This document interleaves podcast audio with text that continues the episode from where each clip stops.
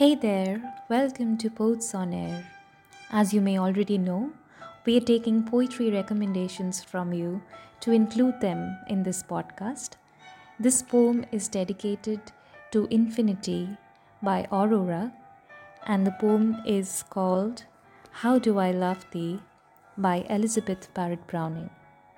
The poem goes, How do I love thee? Let me count the ways.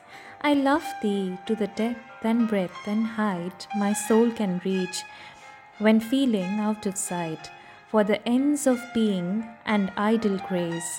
I love thee to the level of every day's most quiet need by sun and candlelight. I love thee freely as men strive for right. I love thee purely as they turn from praise. I love thee with a passion put to use in my old griefs and with my childhood's faith. I love thee with a love I seem to lose with my lost saints.